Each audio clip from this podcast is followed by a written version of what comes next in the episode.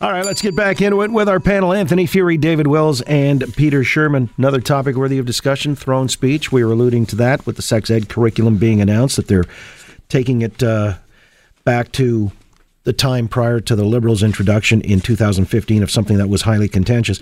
But uh, Peter Shurman, you said there was a lot you liked. How about the idea that uh, the government has signaled they're going to uh, respect the men and women of Ontario's police services? This is a direct quote by freeing them from onerous restrictions that treat those in uniform as subjects of suspicion and scorn, and ensuring they have the tools, support, and resources they need to enforce the law and protect innocent families from the menace of drug, gun, and gang-related violence, which some people saw as code for reintroducing carding and, and even the Tavis anti-gun and gang squad. Uh, you like that?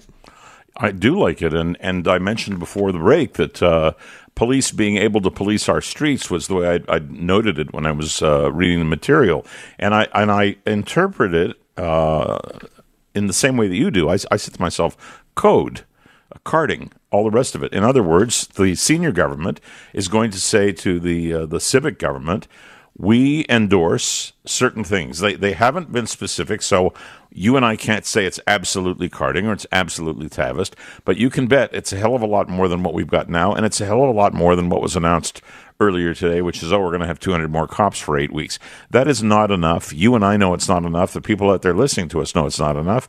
Apparently, the Ford government thinks that public safety has uh, a greater place on the uh, the overall list of priorities than uh, a lot of other people do, and they've put it right in the throne speech. So I'm happy about that.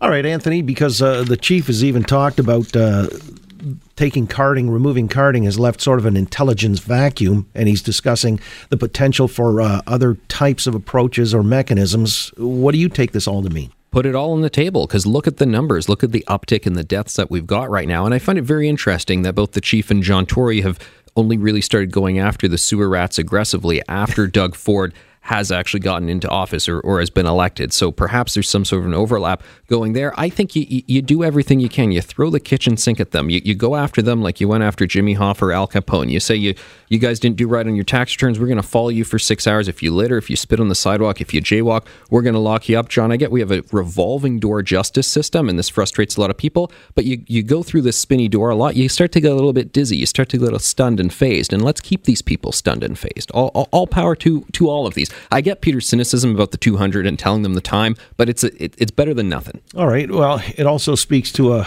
a type of profiling. So, can you accept that that much, David Wills, that that's necessary to do to address the guns and gang scourge? Well, I'm against carding in the way that they did it. Uh, there was too much evidence that so that showed people being pulled over for driving while black, walking while black, just being black, and that's wrong. And I think they can do better on that. But I think you know if if they actually employed Anthony to write some clarity into what that meant, like you're you're saying, oh, this is code for this, this is code for that. Why does it have to be code for anything? Why couldn't they have said, we are going to bring back Tavis, we are going to bring back carding, so people can have an honest and open discussion and debate about it, as opposed to trying to interpret what it is. So I was disappointed in that because you throw these words that you can't, oh, we want the police to be more effective nobody's out there with a placard saying I want less effective policing. There's there's not a single one. So let's be so, let's put some honesty and some detail into that, and then have the discussion. All right. Uh, well, then you know uh, the crap would hit the fan, obviously, Shurman. But uh, is Will's right about that much? Doug should really be bold and say uh, we're going down this road again. No, not enough. He's, he's right about it. Ultimately, he's not right about it as far as a throne speech. A throne speech is a generalist document that's delivered. Let's face it, by a lieutenant governor who reads something that's put in front of her in plain language. I think that what he's signaling uh, is that uh, over the course of the next week weeks and months, probably more like weeks than months, I've got to say, there will be a bill that empowers the police, or there will be a revision of the Police Act of Ontario. One way or the other, they're going to fix things, or they're going to try. All right. The other thing I'm curious about, and we talked about it yesterday as well as earlier today when Peter Tabuns joined us, the NDP's energy critic.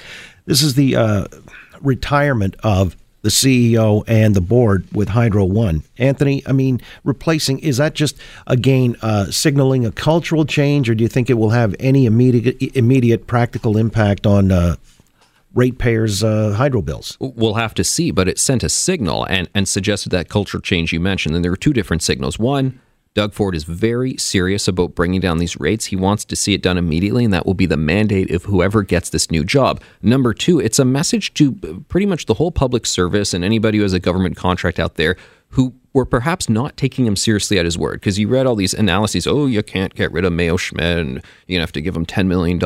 Nope, that's not how it happened. So he's saying anything else I said I'm going to do, I'm going to do it. Wow. wow. He didn't give him $10 million. He gave him nine.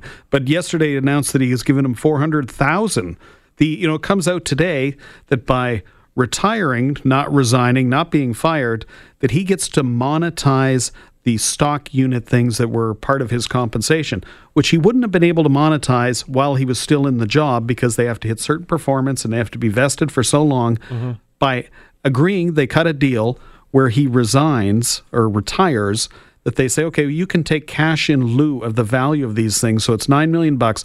But the government announced that they didn't have to pay him a severance and it was only four hundred thousand dollars. That's what they announced. That's what you ran on the front of your paper.